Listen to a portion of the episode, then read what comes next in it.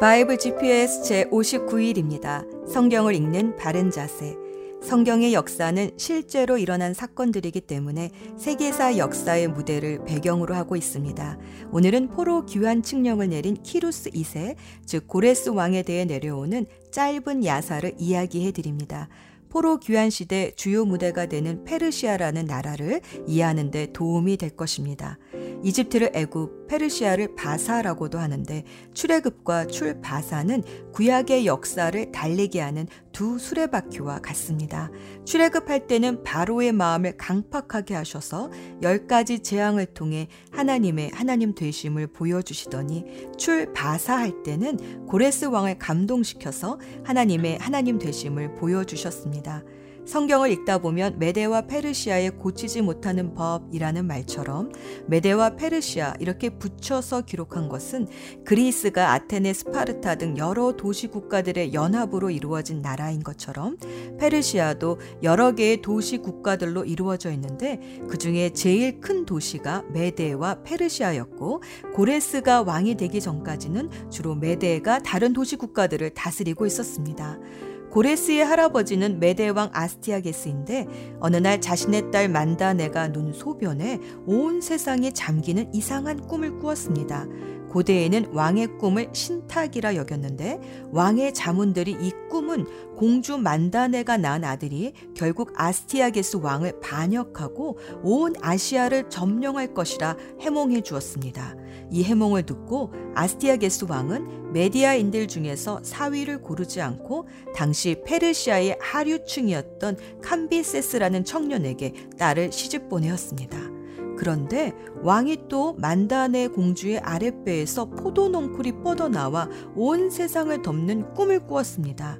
두려워진 아스티아게스 왕은 총리 하르파코스에게 비밀 지령을 내려 공주가 아기를 낳으면 죽이라고 했습니다. 총리는 그 명령을 자신의 집 청지기에게 하달했는데 우연히 공주가 아기를 낳던 날 청지기의 아내도 오랫동안 기다렸던 아이를 출산했는데 그만 그 아이가 사산이 되었습니다. 그래서 청지기는 자신의 죽은 아들을 공주가 낳은 것처럼 하고 공주의 아들은 자신이 데려다가 키웠습니다. 그 아이가 고레스입니다. 그런데 이 고레스가 자라면서 노는 것이 보통이 아니었습니다. 귀족 자녀들을 자기의 부하로 삼고 내각을 구성하여 자기 경호원을 만들어 왕놀이를 하는 것이었습니다. 그러다가 고레스가 장관의 아들을 구타하게 된 사건이 이슈가 되어 아스티아게스 왕이 고레스를 만나게 되었습니다. 그리고 왕은 고레스가 한눈에 자신의 손주라는 것을 알아보았습니다. 만단의 공주가 이 소식을 듣고 자신의 아들을 데려갑니다. 아스티아게스 왕은 자신의 명령을 어긴 하르파코스 총리를 용서할 수가 없었습니다. 그래서 어느 날 잔치를 베풀고 하르파코스의 아들을 죽여 요리로 내놓았습니다.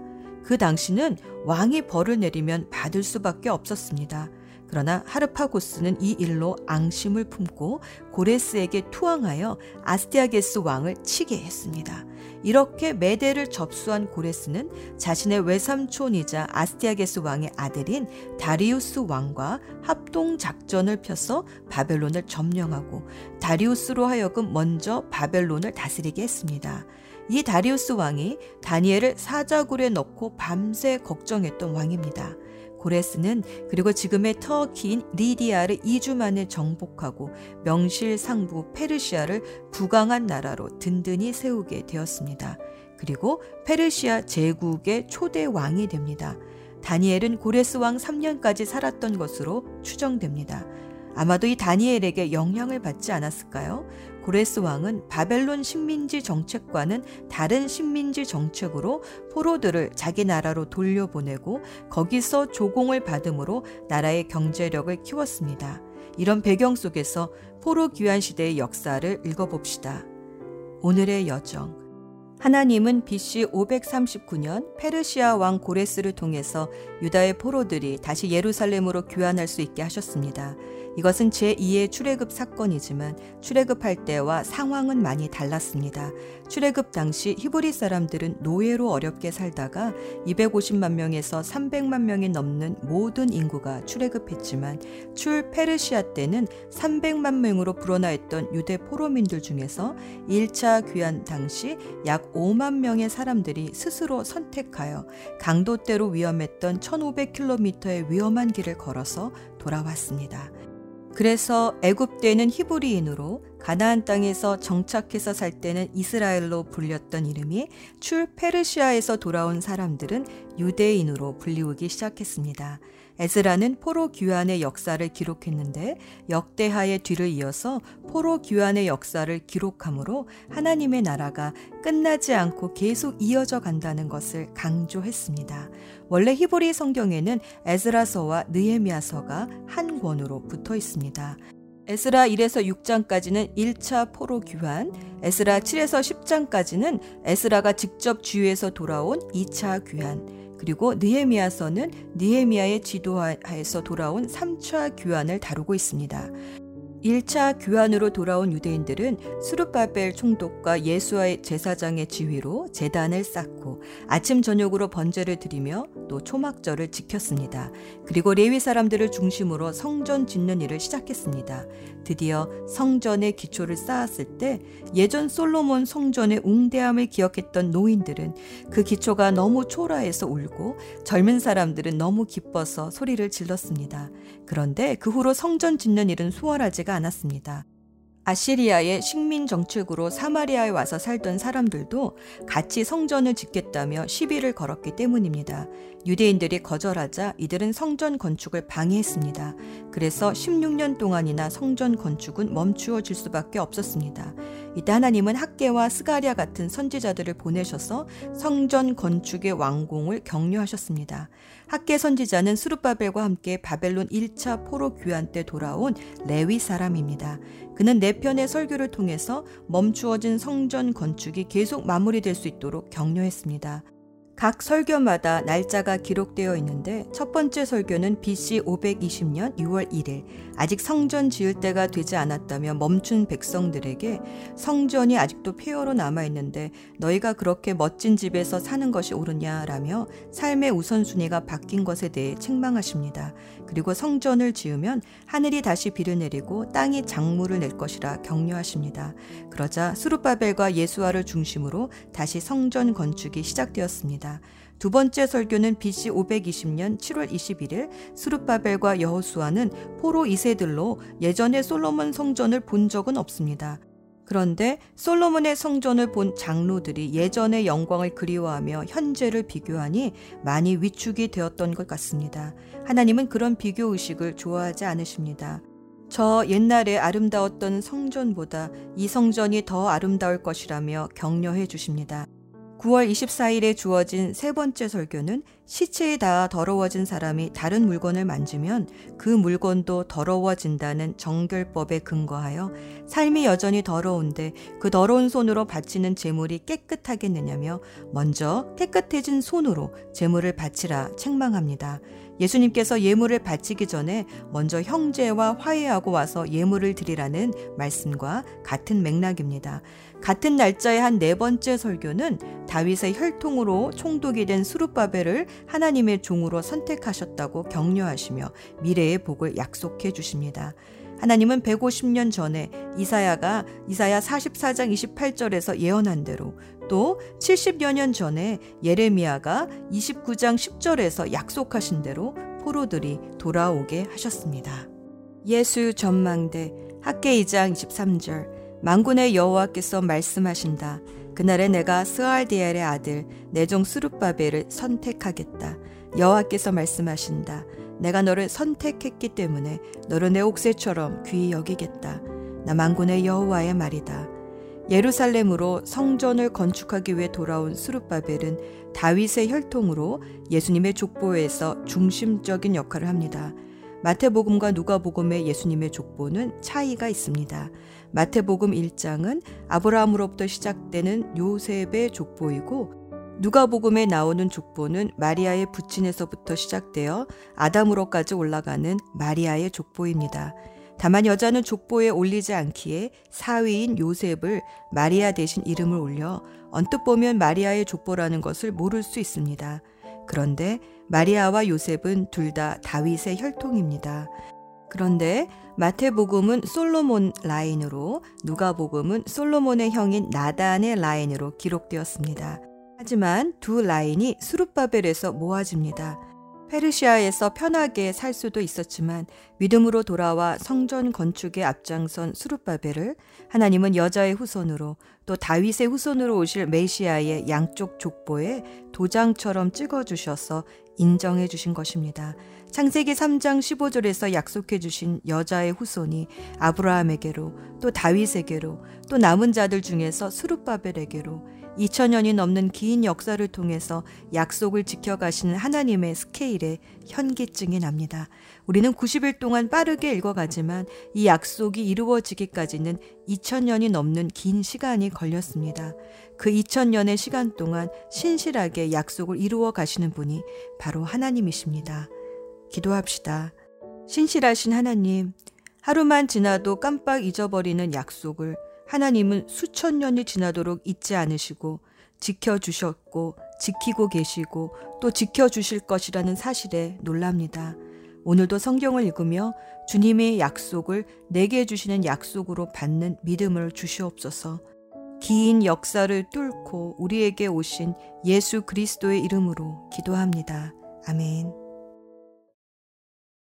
역대하 36장 고레스가 페르시아의 왕이 된 첫 해에 여호와께서 고레스의 마음을 움직이셔서 예레미야를 시켜서 하신 말씀을 이루셨습니다. 고레스는 온 땅에 사람들을 보내어 글로 적은 칙령을 선포하게 했습니다. 페르시아의 고레스 왕이 선포한 칙령의 내용은 이러합니다. 하늘의 하나님이신 여호와께서 이 세상의 온 나라들을 나에게 주셨다. 그리고 나를 세우셔서 유다 땅 예루살렘에 여호와를 위해 성전을 짓게 하셨다. 이제 너희 모든 하나님의 백성은 예루살렘으로 돌아가도 좋다. 너희의 하나님 여호와께서 너희와 함께 하시기를 바란다. 에스라 1장 고레스가 페르시아의 왕이 된 첫 해의 일입니다. 여호와께서 예레미야를 통해 하신 말씀을 이루시려고 고레스의 마음을 움직이셨습니다. 그래서 고레스가 온 땅에 사신을 보내어 명령을 내렸습니다. 고레스가 명령한 내용은 아래와 같습니다. 페르시아 왕 고레스가 말한다. 하늘의 하나님이신 여호와께서 이 세상 온 나라를 나에게 주셨다. 그리고 나를 세우셔서 유다 땅 예루살렘에 성전을 짓게 하셨다. 이제 너희 모든 하나님의 백성은 예루살렘으로 돌아가거라. 너희 하나님께서 너희와 함께 계시기를 바란다. 너희는 예루살렘에 계신 이스라엘의 하나님을 위해 성전을 지어라. 나머지 사람들은 예루살렘으로 돌아가고자 하는 사람들을 도와주도록 하여라. 그들에게 은과 금과 갖가지 물건과 가축을 주고 예루살렘에 지을 하나님의 성전을 위해 예물도 주도록 하여라. 그리하여 유다와 베냐민 집안의 지도자들이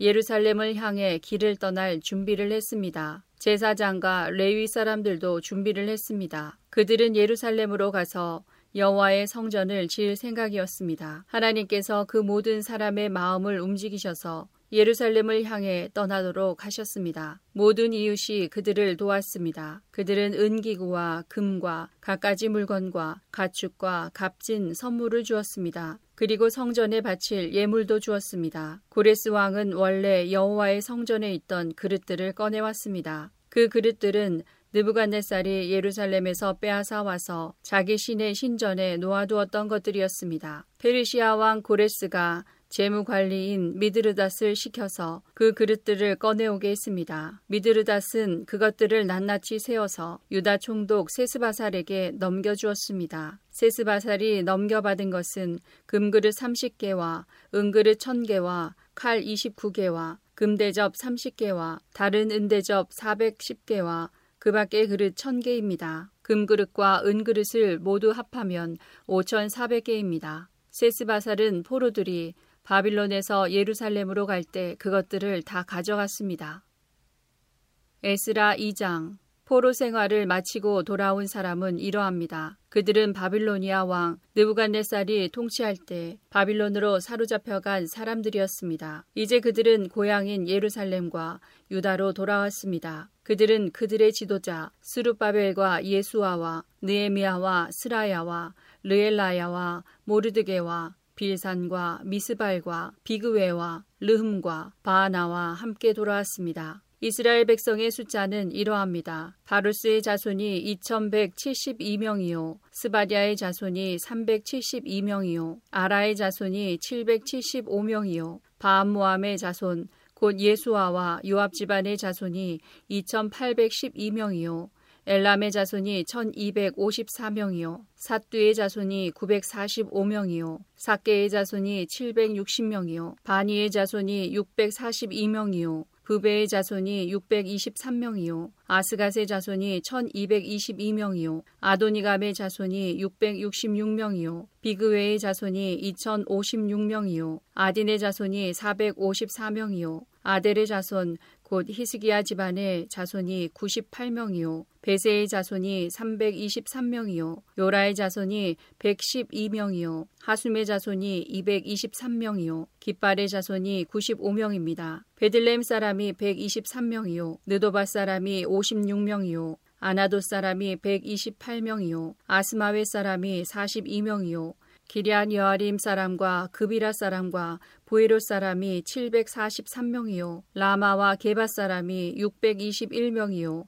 믹마스 사람이 122명이요. 베델과 아이 사람이 223명이요. 느보 자손이 52명이요. 막비스 자손이 156명이요. 다른 엘람의 자손이 1254명이요. 하림 자손이 320명이요. 로드와 하딕과 오노 자손이 725명이요. 여리고 자손이 345명이요. 스나아 자손이 3630명입니다. 제사장 중에서는 예수아 집안의 여다야의 자손이 973명이요. 인멜 자손이 1052명이요. 바수울 자손이 1247명이요. 하림 자손이 1017명입니다. 레위 사람은 호다위야 자손, 곧 예수아와 감미엘의 자손이 74명입니다. 노래하는 사람 아삽의 자손이 128명이요. 성전 문지기는 살룸과 아델과 달몬과 아굽과 하디다와 소베 자손이 139명입니다. 느디님 사람들은 시하와 하수바와 답바옥과 게르스와 시아하와 바돈과 르바나와 하가바와 아굽과 하갑과 살메와 하난과 기델과 가할과 르아야와 르신과 르고다와 갓삼과 우사와 바세아와 베세와 아스나와 무우님과 느부심과 박복과 하그바와 할훌과 바슬룩과 무이다와 하르사와 바르고스와 시스라와 데마와 느시야와 하디바의 자손들입니다. 솔로몬의 종은 소대와 하소베렛과 브루다와 야알라와 다르곤과 깃델과 스바댜와 핫딜과 보게렛 하스바임과 아미 자손입니다. 성전 종인 느디님 사람과 솔로몬이 거느린 종의 자손 중 돌아온 사람은 모두 392명입니다. 그 밖에 델멜라와 델하르사와 그룹과 앗단과 임멜에서도 예루살렘으로 돌아온 사람이 있습니다. 그러나 그들이 이스라엘 가문 사람인지 아닌지는 분명하지 않습니다. 그들은 들라야와 도비야와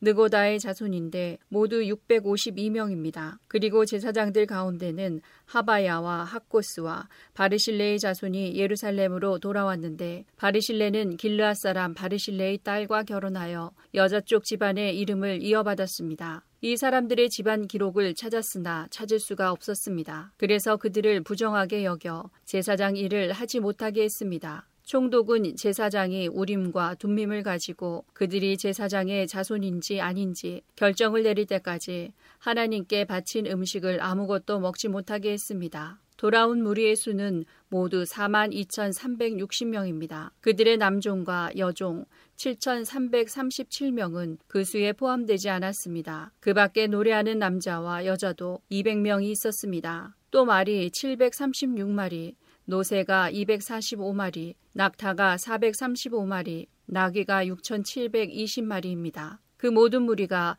예루살렘에 있는 여호와의 성전에 이르렀습니다. 각 집안의 지도자 몇 사람이 특별 예물을 바쳤습니다. 그 예물은 하나님의 성전을 다시 짓는 데 바쳐진 것입니다. 성전은 전에 있던 곳에 다시 지어질 예정이었습니다. 그들은 6만 1천 다릭의 금과 5천만의 은과 제사장을 위한 옷 100벌을 바쳤습니다. 제사장과 레위 사람과 노래하는 사람과 문지기와 성전 종들은 다른 이스라엘 사람들과 함께 고향에 자리를 잡았습니다.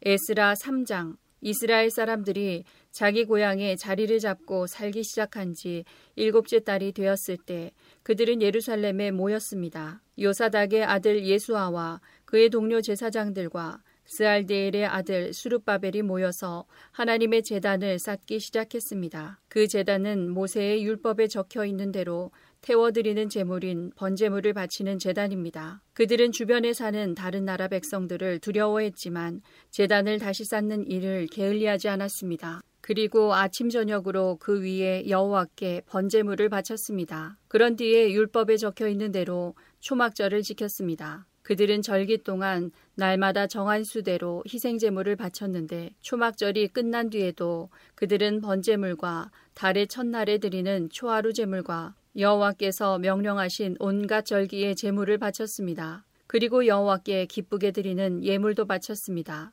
일곱째 달 첫날에 그들은 여호와께 번제물을 바쳤습니다. 그러나 아직 성전의 기초는 놓지 않은 상태였습니다. 그 뒤에 그들은 돌 다듬는 사람과 나무를 다루는 사람에게 돈을 주어 일을 시켰습니다. 시돈과 두로의 여러 성에 음식과 포도주와 기름을 보내주고 레바논에서 요빠 항구까지 백향목을 실어오게 했습니다. 그 일은 페르시아 왕 고레스가 허락하였습니다. 그들이 예루살렘에 있는 하나님의 성전에 돌아온 지 2년째 되는 해의 둘째 달에 스알디엘의 아들 스룹바벨과 요사닥의 아들 예수아가 일을 시작했습니다. 그들의 동료 제사장과 레위 사람들과 포로 생활을 마치고 예루살렘으로 돌아온 사람들은 모두 일을 시작했습니다. 그들은 20세 이상 된 레위 사람을 뽑아서 여호와의 성전 짓는 일을 맡겼습니다. 하나님의 성전 짓는 일을 맡은 사람은 예수아와 그의 아들들과 형제들, 호다위아의 자손 감미엘과 그의 아들들, 그리고 헤나닷의 아들들과 손자들과 형제들로 모두 레위 사람들로 이루어졌습니다. 일꾼들이 여호와의 성전의 기초를 놓는 일을 마치자 제사장들이 제사장 옷을 입고 나팔을 들었습니다. 레위 사람들과 아삽의 아들들도 재금을 들고 모두 자리를 잡았습니다. 그리고 이스라엘의 왕 다윗이 말한 대로 여호와를 찬양했습니다. 그들은 찬양하고 감사하며 여호와께 노래했습니다. 여호와는 선하시며 이스라엘에 대한 사랑은 영원하시다. 그러자 모든 백성도 성전의 기초를 놓는 것을 보고 여호와를 찬양했습니다. 그러나 나이든 제사장과 레위 사람 각 집안의 지도자들은 큰 소리로 울었습니다. 왜냐하면 그들은 솔로몬 왕 때에 처음 지었던 아름다운 성전을 기억하고 있었기 때문입니다. 그들은 지금 놓여진 이 성전의 기초를 보고 큰 소리로 울었고 다른 백성들은 기쁨에 겨워 소리를 질렀습니다. 백성이 내는 소리가 너무 시끄러웠으므로 기쁨에 겨워 지르는 소리와 슬퍼서 우는 소리를 구분할 수 없었습니다. 그 소리는 멀리서도 들렸습니다. 에스라 4장 유다와 베냐민의 적들은 돌아온 포로들이 이스라엘의 하나님이신 여호와를 위해 성전을 짓는다는 이야기를 듣고 스룹바벨과 각 집안의 지도자들에게 와서 말했습니다. 성전 짓는 일을 우리도 돕게 해주시오. 우리도 당신들의 하나님을 섬기고 싶소. 우리는 아시리아 왕 에사라돈에 의해 이곳에 온 첫날부터 지금까지 당신들의 하나님께 제물을 바쳐왔소. 그러나 스룹바벨과 예수아와 이스라엘의 지도자들이 대답했습니다. 안 돼요. 당신들은 우리 하나님의 성전을 짓는 일에 끼어들 필요가 없소. 성전은 우리가 지을 것이요. 이 성전은 이스라엘의 하나님 여호와를 위한 것이요. 페르시아 왕 고레스가 우리더러 그 성전을 지으라고 명령했소. 그러자 그 땅 백성이 유다 백성의 길을 꺾어 놓으려 했습니다. 그들은 유다 백성이 성전 짓는 일을 무서워하게 만들었습니다. 그리고 다른 사람들을 시켜 성전 짓는 일이 늦어지도록 방해했습니다. 그들의 방해는 페르시아 왕 고레스의 시대를 지나 페르시아 왕 다리오 시대까지 계속되었습니다. 에스라 4장 그리하여 예루살렘에서 하나님의 성전을 짓는 일이 페르시아 왕 다리오 2년까지 중단되었습니다. 에스라 5장 학계와 이또의 아들 스가랴는 예언자입니다. 그들은 유다와 예루살렘에 사는 유다 사람들에게 이스라엘의 하나님의 이름으로 예언을 했습니다. 학계 1장 다리오 왕 2년 여섯째 달 초하루에 예언자 학계가 여호와의 말씀을 스알디엘의 아들이며 유다 총독인 수르바벨과 여우사닥의 아들이며 대제사장인 여우수아에게 전했습니다. 망군의 여호와께서 이렇게 말씀하셨다. 백성이 아직 여호와의 성전을 지을 때가 되지 않았다고 말한다. 예언자 학계가 여호와의 말씀을 전했습니다. 성전이 아직도 폐허로 남아 있는데 너희가 그렇게 멋진 집에서 사는 것이 옳으냐? 그러므로 만군의 여호와가 말한다. 너희가 한 일을 생각해 보아라. 너희가 심기는 많이 심었으나 거두기는 적게 거두었다. 먹어도 배부르지 않으며 마셔도 여전히 목마르며 옷을 입어도 따뜻하지 않으며 돈을 벌어도 마치 구멍난 주머니에 넣은 것처럼 모두 잃어버리고 만다. 나 만군의 여호와가 말한다. 너희가 한 일을 생각해 보아라. 산에 올라가 나무를 가져다가 성전을 지어라. 그러면 내가 그 성전으로 인해 기뻐하고 영광을 받겠다. 여호와의 말씀이다. 너희가 바라는 것은 많았으나 찾은 것은 적었다. 너희가 집으로 가져간 것도 내가 없애버렸다. 무엇 때문이냐? 그것은 내 집이 폐허로 남아 있는데도 너희가 각기 자기 집 일에만 정신을 쏟고 있기 때문이다. 그러므로 너희 때문에 하늘은 비를 내리지 않았고 땅은 작물을 내지 않았다. 내가 땅에 가뭄이 들게 하였다. 비가 내리지 않아 곡식과 새 포도주와 올리브 기름이 나지 않았다. 땅에서 나는 식물과 사람과 짐승들 모두 가뭄을 겪었다. 가뭄 때문에 너희가 하는 모든 일이 헛수고가 되었다. 스알디엘의 아들 스룹바벨과 여호사닥의 아들인 대제사장 여호수아가 살아남은 백성과 함께 그들의 하나님 여호와의 말씀에 복종했습니다. 그리고 예언자 학계의 말에도 복종했습니다. 이는 그들이 하나님 여호와께서 학계를 보내셨다는 것을 깨달았기 때문입니다. 그들은 여호와를 두려워했습니다. 여호와의 사자 학계가 백성들에게 여호와의 말씀을 전했습니다. 내가 너희와 함께 있겠다. 여호와의 말씀이다. 여호와께서 스룹바벨과 여호수아의 마음을 움직이셔서 성전을 짓게 하셨습니다. 스알디엘의 아들 수룹바벨은 유다 총독이었고 여호사닥의 아들 여호수아는 대제사장이었습니다. 주께서는 살아남은 나머지 백성의 마음도 움직이셨습니다. 그래서 그들은 와서 망군의 여호와의 성전을 짓기 시작했습니다. 그때는 다리오가 페르시아 왕으로 있은 지 2년째 되는 해 여섯째 달 24일이었습니다.